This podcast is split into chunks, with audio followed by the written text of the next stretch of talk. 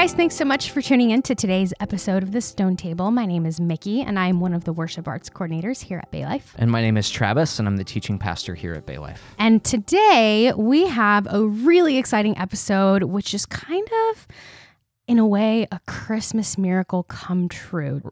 Right. Yeah. It's it's interesting because I figured being married that we wouldn't, Wouldn't get Christmas presents. we wouldn't get Christmas presents. Like our parents would say, "You're you're grown ups and you can Yeah. you can pay for your own presents." But but my parents asked us if there was anything we wanted for Christmas this year, and there was a book Last that we put on. I guess yeah, last year, 2019. And there was a book we put on our list that we we basically found sort of scouring the Yeah. internet. Yeah. Uh, by a guy named Douglas McKelvey called Every Moment Holy. And we Mm-hmm. Put it on the list thinking, who knows, maybe we'll get it, maybe we won't. If we don't, we'll be grown ups and buy it ourselves.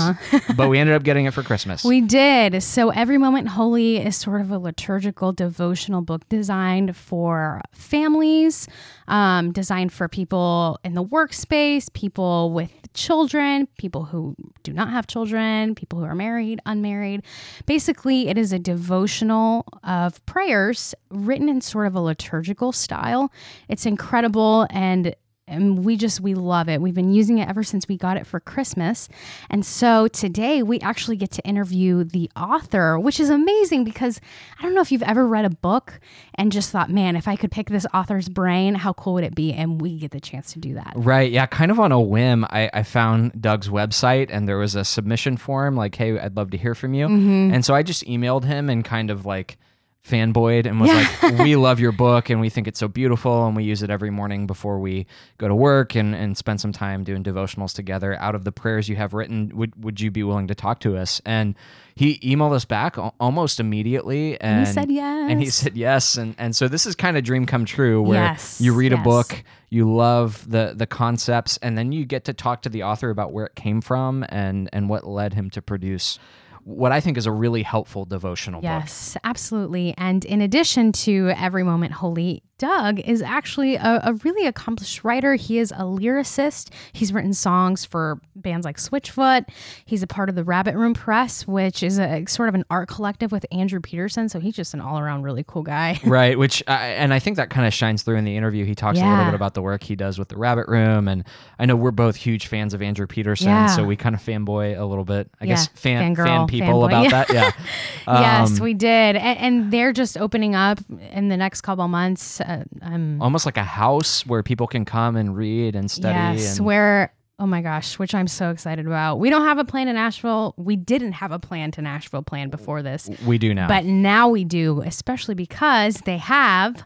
J.R.R. Tolkien's fireplace. Yeah, how cool! Yeah, which is I, I man. So there there's so many cool things in this interview that come out, and even yes. Mm-hmm. things that we didn't expect to talk about. Uh, what I love about this interview is that Doug shares a lot about the stories that led to these prayers that he's written, Yes. and and I think that's really helpful to hear how these prayers are the result of things that real people went through.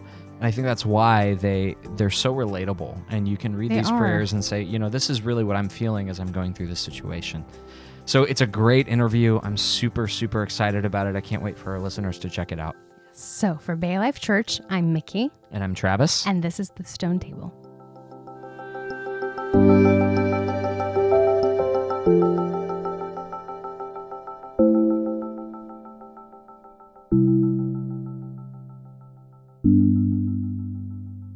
Doug, thank you so much for agreeing to sit down with us and have this conversation. I've been so excited about talking with you ever since we got your book for Christmas. And this is actually the first time we've talked in real life. I realized we emailed back and forth for a couple months as we were nailing down a, a time to talk. And so I, I feel like whenever I'm kind of getting to know somebody for the first time, one of the most important first questions I ask them, and it's it's a definitive question. So know know that this is weighty.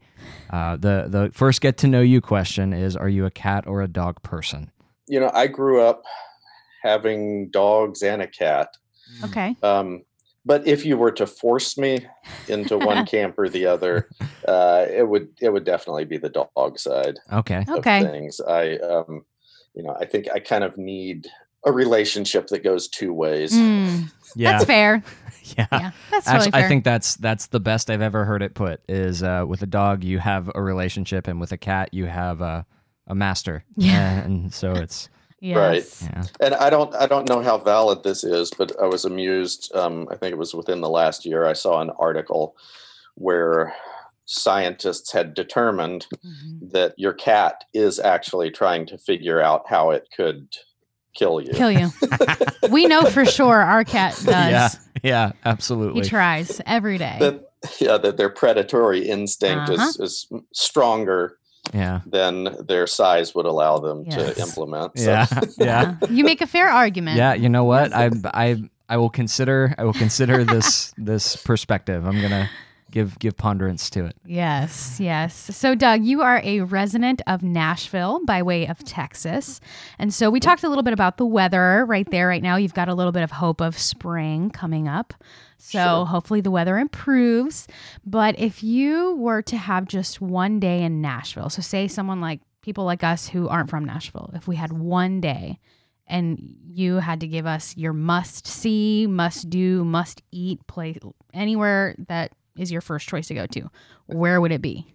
Yeah, that question is probably just going to make me seem like a stick in the mud, um, because there's there's a whole lot of stuff that Nashville has to offer that I've never even bothered to go do. You know, that someone coming in for one day would do all these amazing things. Yeah. that having lived here for 30 years now, um, or well, maybe not quite that long, uh, 25 years anyway.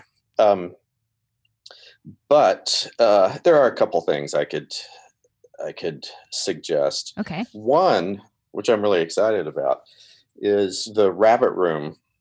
Um, oh, That that uh, Rabbit Room Press is Right. a wing of the nonprofit organization Mhm. Rabbit Room, which, um, just to give a little bit of context, was started by Andrew Peterson, yes. um, the author and recording artist, and his brother Pete. Um, and the basic premise, or the well, yeah, the basic premise of the Rabbit Room is that um, art nourishes community, and community nourishes art. So, um, and um, the mission statement is to foster Christ-centered community through story, music, and art. Mhm. Um, so it's something that's been going on for well over a decade, um, but without any actual location. Hmm. Um, I mean, there's been the Rabbit Room Press that's published probably close to 40 books now. Right. Um, and then there are thing events that the Rabbit Room hosts in Nashville. Like there's Oh, the local show every spring and fall. It's a concert series of four artists in the round, and it's kind of a small, intimate setting at a at a coffee shop. They sell 70 tickets. It always sells out. Um, so if you're here on a Tuesday night in the Mhm. the spring or the fall, that's a that's a really great thing to come That's and be a part of. cool. But uh, next month, construction is supposed to be finished on Northwind Manor, Oh. which wow. will now be a destination spot. Um, this wonderful uh, house designed for hospitality and events. There'll be concerts, there'll be speakers, but it will also be a place where there will be hosts there most days so that when people just come into town and drop in, they can come in, grab one of the books out of the library Mhm. full of Tolkien and Lewis and Yeah. Chesterton and you know all kinds of other writers we love, um, and have a cup of tea and sit and read or have conversation by wait for it Tolkien's fireplace, No way. Ooh. Like which we imported. managed to get. Yes, yes, What? from England. Holy yes. cow! This we've just changed. the subject of the podcast has changed Yeah. to how you got Tolkien's fireplace. well, I mean, I was I was not actively part of the process, but but the the short version of that of how it happened is um, the family that owns Tolkien's house now Mhm. in England decided to renovate, so they just started selling off pieces of Hmm. um, oh. you know, I don't know what else they sold, but they sold the fireplace. There was a guy in Illinois in the Wheaton area who bought it, had it shipped over. Um, I don't know what his original intentions were for it, but at some point he made it for sale on eBay, Mhm.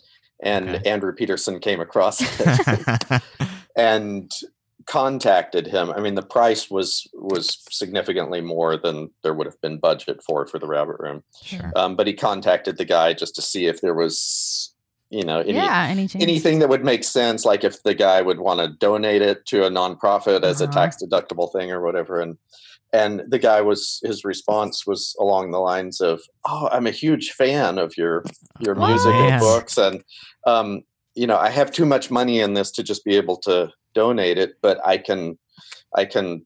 You know, cut the price a substantial amount from what I have it listed for on eBay. So that's what he did, and so Wow. That's, That's Rabbit Room bought it, and it's, so it's now being installed in Northwind Manor. Oh my wow. goodness. And and for the record, that sounds like a perfect day for us. Like Yeah. that I can't imagine anything cooler than reading Lewis and, and sitting by uh, Tolkien's fireplace. Yeah, and- drinking tea Yeah. or coffee. That sounds like the perfect day. Wow. So yeah, so so I'm really excited about that as a destination space Wow, finally yeah. being available for for people who follow the Rabbit Room and are part of the online community and conversations, but who, when they come to Nashville, have never had any way to actually physically, Been there, geographically right. plug in and and visit anything. So Oh my gosh. Well, so that's actually so fascinating that you bring that up because that's the way that I, we found your book, Mhm. Every Moment Holy. I, I have the Rabbit Room as one of my home pages on my uh,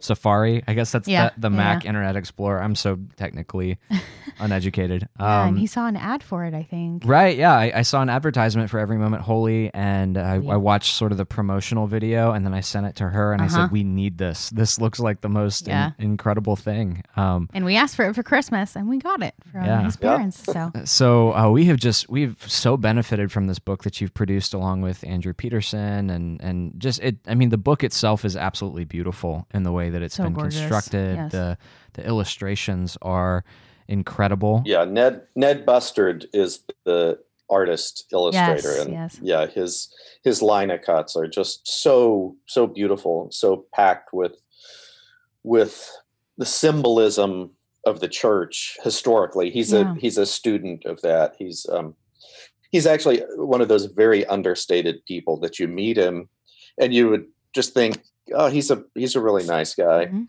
But then over time, you start to find out to uncover all of these influential positions he has on boards of various things of wow. CIVA, the Christians in the visual arts, and just you know his his history of what he's done um, and is currently doing is, is pretty amazing. But yeah. Yeah. so I always like to to give a plug for him. Of course. Yeah. Yes. Well, the book is absolutely beautiful, and and for our listeners, I- I'm sure plenty of whom will be hearing about it for the first time through this podcast. Mhm. It, it's essentially this book of liturgies and prayers and almost um, like devotionals. devotionals to Mm. to be celebrated uh, alone or with a family throughout all sorts of different seasons and events of Mm-hmm. life. And I guess as we kind of start to discuss the book, I would love to know how did this come about? What what was it that prompted you to begin writing these and compiling these uh, into the collection that has become this book? Several years ago, three or four years ago, I was working on a science fiction novel.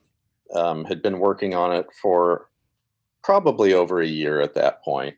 Actually, it was the intention was that it be a series of novels, and that still is the intention. But um, the first book had expanded into the first trilogy, and then the first book of that had expanded into the first trilogy. So it it just felt like I, I, I wasn't I wasn't making progress, and I was just struggling in general at that point to to be productive as a writer. Mhm.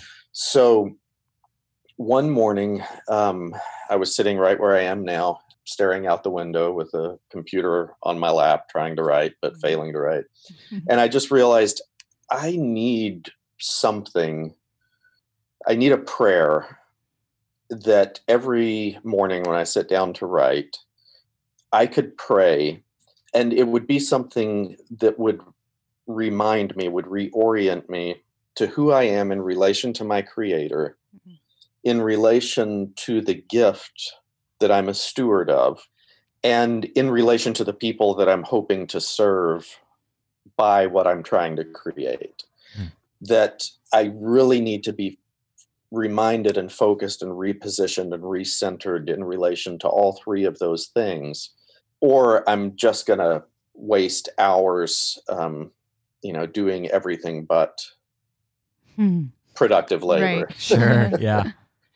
So I thought, okay, I'll I'll try to write a prayer. I'll try to write a prayer for writing fiction. And huh, it would be interesting just aesthetically if I put it in the form of a liturgy. Mhm. Um, because I, I find that that maybe even especially with poetry, that having a form imposed um, actually spurs greater creativity So true. Yeah. than if it's just completely open ended. But Right. to you know to give yourself those rules, okay, it has to meet these criteria. And so I thought, okay, it would be interesting to structure it where there are parts that the leader would speak, and then the the people would you know the other people would voice their parts and for those who aren't familiar with liturgical services um, Yeah, and the be way liturgies define, might be yeah. structured Yeah. um, a, lo- a lot of people who aren't familiar with that probably are familiar with responsive readings in the in the churches that that they're a part of but basically i mean what what we cons- what we would call a liturgical service noting first that all services are liturgical that liturgy is broadly a term that Mhm. would mean the order and content of a worship service Mhm. but those those churches that we would consider more liturgical traditions are ones that have an order to the service that is much more established and set often going back hundreds or elements of them even you know back to early church practices Right. and the people are very involved in the service they aren't just sitting back and watching but there's a lot of there's a lot of physical involvement a lot Mhm. of a lot of speaking a lot of Participation. prayers and and what i've i didn't grow up in a liturgical tradition but the first time i was introduced to a liturgical service when i was in college one of the things i was struck by well the two things i was struck by were the aesthetic beauty Mhm. of of the structure and of a lot of the prayers themselves they aren't poetry but there was this aesthetic poetic sense right. of the rhythm of the words but there was also this sense for me that that immediately that there's something here i can trust Mhm. because this isn't just one person saying whatever occurs to them in the moment Mhm. that then I have to evaluate okay, but does this line up with scripture? This was something that has been refined Mhm. and developed and affirmed and endorsed over you know potentially a period of hundreds of years by the church Right. so there's this um, there's this weight of the affirmation of the church through history that this is true Right. and good and right and so anyway that's that's just a little aside as to why i i thought okay aesthetically i'll i'll try structuring this prayer as a liturgy so i i, I spent a few hours and i wrote um, a liturgy for fiction writers Hmm. andrew peterson and i were about to do a session together at hutchmoot um, which is the Rabbit Room's annual conference in Nashville. So I sent it to him because we were the the session we were going to do together was something related to story. So I sent that to him, just asking, would this be a good way for us to close the session to have everyone print out copies of this and have everyone do this? And he responded quickly and said, I love this. I love this idea, but man, I wish I had a liturgy for beekeeping and I wish I had a liturgy Hmm. for, and he listed a couple other things. And immediately, then uh, because of that, the idea just expanded in my head where I realized, yeah, this isn't just a novelty one off thing. This is actually something that could really serve the body of Christ Yeah. Mm. to have a book full of prayers, of liturgies for everyday moments of life. Well, that so the, one of the things that we've actually so appreciated about the book is the number of topics that you cover. There's Um, so many. There's, I, I think the one that we do the most is the morning coffee, a liturgy for the morning coffee, Yeah. or for the husband and wife in There's the a beginning of the story day. about that one. Oh, Oh, we would love to perfect! hear it, Because we wanted to ask how did these how did these come about? Okay. yeah. And and you might you might be happy to know that um, just Friday, I think, uh, Ned Bustard, the illustrator, and Mhm. I were going back and forth, um, you know, doing fine tuning of an art print of the liturgy for husband and wife at the start of day. Oh, cool. Okay. Um, so that will that will actually be available because we thought that might be one that that some people would want to Mhm. hang, yes. you know, somewhere in their bedroom. or Oh yeah, Yeah. very cool. um, so it'll have the illustration and the and the text of the prayer there. But um, yeah, so the coffee one also involves Ned. I had created a, a master list, and it was a you know a living, changing organism of of all these potential subjects for liturgies as I was writing the first book. But we had a deadline that we were approaching. I think it was sometime early August of 2017 that it just, you know, everything had to be to the printer so it could then be to the binder on time so that it could then hit its publication date. So as we were getting closer to that deadline, there were just a number of liturgies that I had not written that I just assumed I wouldn't get to because if I hadn't written a first draft by that point, then there just wouldn't be time to refine it. And Ned had been, just been insistent all along. We really need this coffee one. Mhm. In fact, it might have been his idea originally, um, It's so important. The morning coffee. months before. And he, I think he's not even a coffee drinker, but he just recognized in the lives of, of his you know, people, people that he's close to, it's who important. how important it is. to Yeah, him. Yeah. A spiritual discipline in some way. we think so. you know and throughout the process of, of writing the book um, i had tried to remain very open to the needs of the community that i'm a part of and what i mean by that is you know i knew i would that if i had a couple hundred ideas topically i knew i wasn't going to get to all of them but when something would happen such as um, uh, there's a a couple that live in the Atlanta area, um, Lanier and Philip Ivester. Um, just a, a wonderful couple, and they're part of the Rabbit Room. And she's a an amazing writer um, and communicator. She's been a, a speaker at a lot of our Hutchmoots. But they had a home that had been passed down for generations in his family, um, and they had just made it a beautiful place. You know, they they were gracious hosts, hosting people all the time there, and their house burned. Oh, no. Um, and within two or three days of that happening, I think Lanier contacted me and said, "Do you have a liturgy for Mm, you know when your house burns?" Yeah. yeah. Um, there was one that was on the master list that was a liturgy for those who have suffered loss from fire, flood, or storm. Yeah. Uh, that was just a title. I hadn't even started to write anything. And I, it was one I had assumed I wouldn't get to because there just wasn't enough time left. But when something like that would happen and someone would make a specific request, I tended to look at that as direction, as leading. Right. Um, and so I sat down and worked on that one. And I was kind of sneaky about it because I, I poured through Lanier's beautiful and moving blog posts of the first few days after losing their house and and I because I haven't I haven't suffered that kind of loss. So I didn't I wasn't confident that I could just on my own articulate that.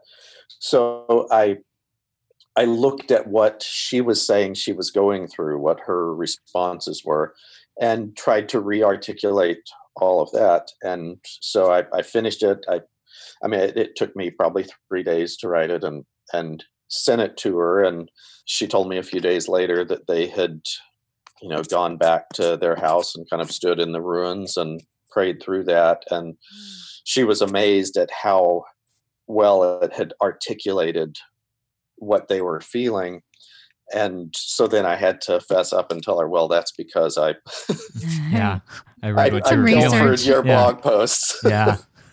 and just echoed back to you what you were saying. So throughout the throughout the, the process of the book, there were there are several of the liturgies that are in there because of that kind of thing. I mean, I um, my aunt was diagnosed with Alzheimer's, Mm. um, so I you know stopped whatever one I was working on and worked on um, a liturgy for the those suffering the slow loss of memory um, the one for the loss of a living thing was actually because Andrew Peterson, his family, lost their dog that they had had for years and that Mm. everyone just loved. It was a great dog. And Oh. um, Andrew texted me and said, "Do you have a liturgy for for the death of a pet or the loss of a pet?" So I Yeah. I wrote that one. So you know there was there was the voices of community and the labors of community were so central to the whole process Yeah. of both making it possible financially but also the the content and the shaping so back to the coffee liturgy Mhm. it was maybe the day before the deadline maybe the well actually what happened was probably two days before the deadline um, ned sends me the artwork for it Oh, so But he now now there's a fire says- Now you yeah. have to do yeah, it. he, Yeah. he says i went ahead and you know i went ahead and created the the coffee line of liturgy for the ritual of morning coffee Mhm. so then i felt obligated i was on the hook Yeah. Um, so it was so last minute and it didn't go through various revisions and drafts you know most of these take me several days Right. um, Yeah. to write one even if they they might not seem like that but but for my writing process they do but that one was just you know it was it was the last thing i did after everything else was was finished and revised and it is the one Hmm. that is Yeah. the most popular it's our favorite. Yeah. Yeah. We do it every Yeah. every morning. every morning with Yeah. our morning coffee. Yeah. It's just And- it's so relatable.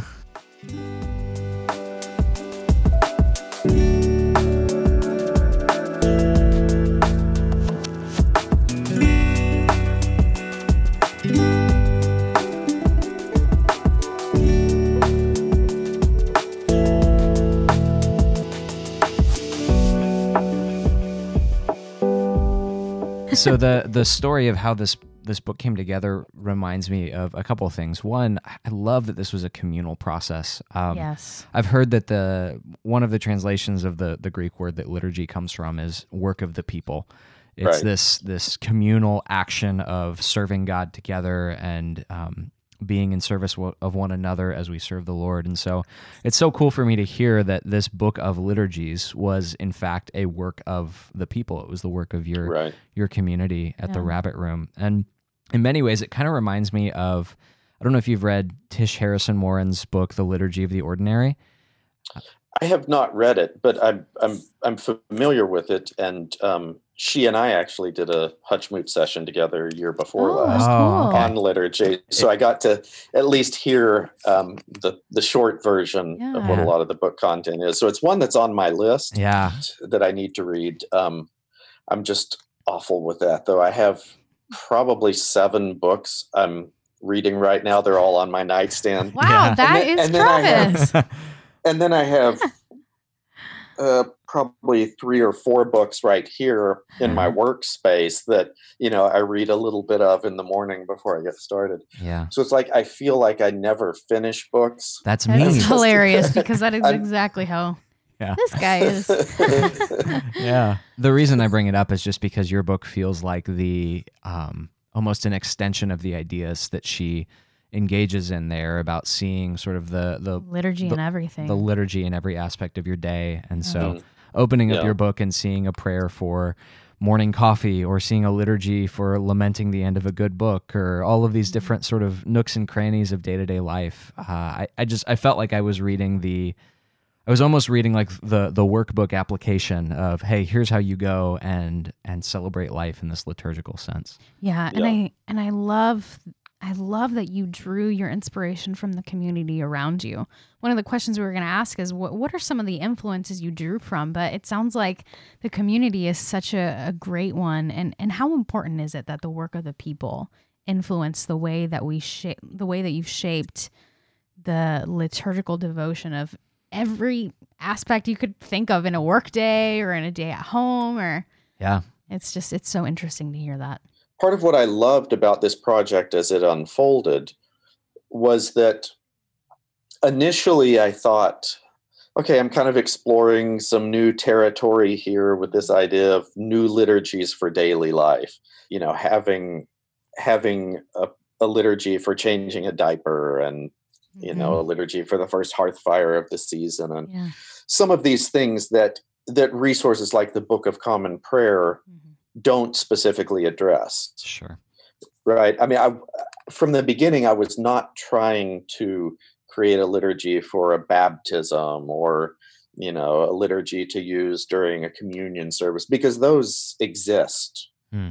those are those are well established and you know i don't try I, I mean i don't i don't think that i would improve on what the church has already created um, as resources for those things but as I as I moved through the process, there were a, a couple of things that I, I started looking at along the way. Someone sent me a book of Celtic prayers, Oh. and I had encountered some Celtic prayers before, but you know, once you're working on a particular thing, thinking about a particular subject, it's like you have your antenna up or your magnet turned on, you know, to receive those signals or for Sure.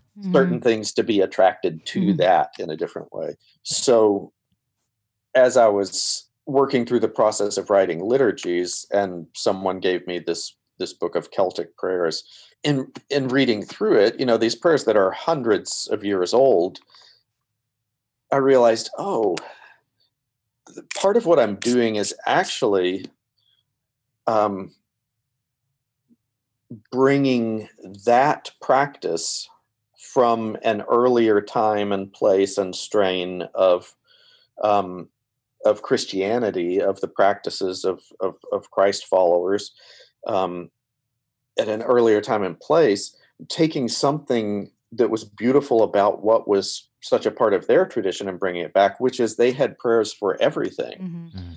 I mean, they had prayers for milking the cows, for covering the coals in the hearth at night. And Mm, so they walked through their days right. with this moment by moment recognition of the presence of God Yeah. and of the eternal intersecting with those common moments of their lives. So there was that strain that I recognized, okay, I'm not I'm not reinventing the wheel Right. yeah. this is something that that at one time the church Mhm. recognized and valued and practiced that's maybe maybe a valuable service that this book can offer is to reintroduce a church that has lost that sense of of God's presence in every moment and then uh, there's the the book Valley of Vision which is Puritan prayers oh yeah. Mm. That's a great resource. Yeah. Yeah.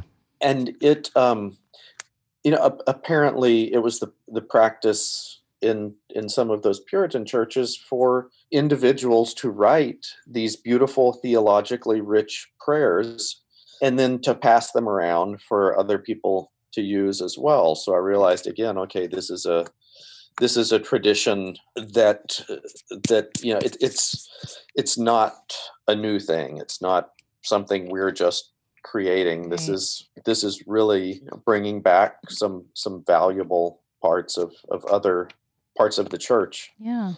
And, and I love, I mean, the, the title of the book is Every Moment Holy. There's holiness in every moment, every moment throughout the day. Uh, God is present. And Sure. so seeing, you know, the titles and the liturgies for any and all of these events throughout the day, or it's just encouraging to see that we can make every moment holy. Um, by Mm. the way that we pray and Yeah, almost consecrate each each Yeah. action unto the Lord. Yes, Yeah. absolutely. And so, one of the things I wanted to ask you, um, because a lot of our listeners are parents, they've got children who are grown, children who are small. And so, a lot of the things that they like to hear are, are ways that we can implement these things in our families. So, um, things like liturgical prayers, devotionals, is this something that you did with your family and your children when they were small? Um, well, my my three daughters are all pretty much grown now. The the older two are married. Um, the oldest one has a, a baby on the way, so Oh, okay, I'm cool. still adjusting to the idea that I'm about to be a granddad. Yeah. Oh Uh, goodness, that's exciting though. Yeah, Yeah. so exciting. yeah, it is. It is. And my youngest is 20, um, about to be 21. So, as the idea for Every Moment Holy was coming together, one of the things I was most excited about was was imagining families with young kids using this as a resource, finding particular prayers in it that they could incorporate into the rhythm of their lives, such that as the kids grow, they would begin to take ownership of it. And where the kid might be the one when, you know, when the storm comes through and the lightning strike knocks the electricity out, that the kid, the seven year old, might be the one to say, Hey, can we do the liturgy for the loss of electricity? Uh huh. and just the formative shaping power that there's a there's potentially a shepherding aspect Yes. to prayers that are thoughtfully crafted right Mhm. because they um, they shape our thinking they shape our theology which Right. then our our orthodoxy our right thinking which then shapes our orthopraxy our right Mhm. action Right. the way we live that out. So it it was a hope, a great hope of mine as I worked on the book that there would be some of that of that effect that there would be kids who grow up Right. in families that have adopted some of these prayers um, and that the kids would actually be shaped by them that there would be some spiritual formation over the years that would happen Yeah, absolutely. um, and that seems to be the case. Yeah. Um, and and what's been interesting that I didn't foresee, the Rabbit Room Press has has had a booth at the Great Homeschool Conventions the last Mm. three years. This will be our fourth year to do it, so we get to interact with lots of lots of people during those three day conferences. I think there are. Uh, we've gone to five to seven of those a year, um, scattered around the U.S and um, I've had uh, moms and dads, but but more often it's moms who are who are there, and they'll have like a, a two and a half or three year old with them, Mhm. and they'll tell me how you know their their kid you know calls every moment holy his book, Aw. Mm, and- cool. and any anytime he knows he needs his diaper changed, he runs and gets the book so they can do the the liturgy Yeah. for changing of a diaper. oh my and- gosh. That's hilarious. and so i mean I, I don't even know i don't even know what underlies it right it's kind of a mystery to me but this wonderful mystery that there are kids that young who are finding something in the rhythm of that prayer for for these everyday moments Yeah. which of course they're still young enough that there are no everyday moments really i mean every Sure. every moment is new and wonderful and Right. Yeah. but then there there are other families with you know some of them with with older kids who have incorporated the the liturgies for the daily table blessings there are seven seven liturgies one for for each day hmm of Yeah. the week Yes. um, or you know the one for students and scholars that they use to start their school days if they homeschool or so it um, i hoped i hope that every moment holy would would have enough of a variety of prayers that um, whether someone is is married is single um, or ha- has kids that they would find some that would make sense to just incorporate into the rhythm of their life as it already is but but my secret hope was really that families with young kids would be um, that was kind of my my secret target Yeah. of most hoping that they would find connection with Right. it because of of of that shaping influence Yes. for absolutely. children. So That's Yeah. fantastic. Gosh, well, Doug, we have so enjoyed having this conversation with you. We've been so thankful, not just to be able to talk to you, but for the gift that you've given our family. Uh, we only have a cat; we don't have kids, but uh, But the hope is when we do have children to be able to uh, implement these these liturgies in, in, Yeah. in our lives so that we could do them as a family. So Mm. thank you for that resource for us yeah, um, as we're a family of 2 Mhm. And then when we become bigger, we, that's just something that's going to be really useful for us. yeah, and for the families who go to our church um, who are parents and and and those of us who are not parents and and single people married people these are all incredible liturgies so thank you for that resource yeah. And thank you for that's agreeing to encouraging. Thank sit you. down and talk with us. Um, Yes. We're we've just been so so encouraged by this conversation. So yes thank you so thank much. you doug Thank you.